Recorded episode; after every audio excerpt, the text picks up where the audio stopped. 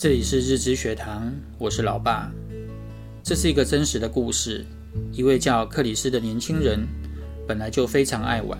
刚进入大学时，室友们都热衷于玩网络游戏，克里斯深受影响，也陷入其中，学业一度停滞不前。在一个偶然的机会，克里斯认识了一个叫马克的朋友。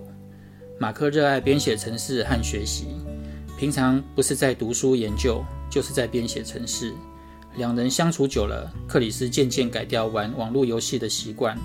后来，马克邀请克里斯一起创建一个校内社交网站。几年后，这家公司成为全球影响力最大的社交软体之一。他们的网站取名 Facebook。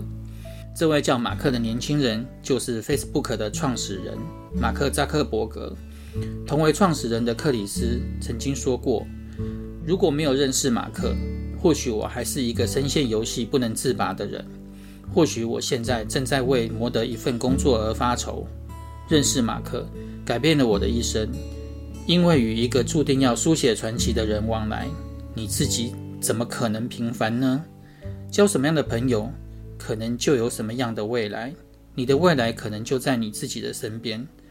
和懂尊重的人同行，才能相处得舒服，才能走得更长远。一个懂尊重的人，不会把个人的想法和观念强加到他人头上，也不会随便放纵自己的情绪。工作也好，学习也好，唯有乐观的人，才能给予我们乐观的心态，和我们一起成长。和勤奋的人在一起，你不会懒惰；和积极的人在一起，你就不会是消极的人。让自己越来越优秀的办法，除了自己要不断努力，更重要的是。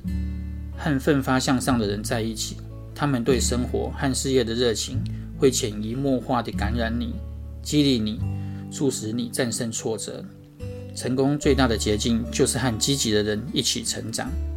希望对你们有帮助。我们下回见，拜拜。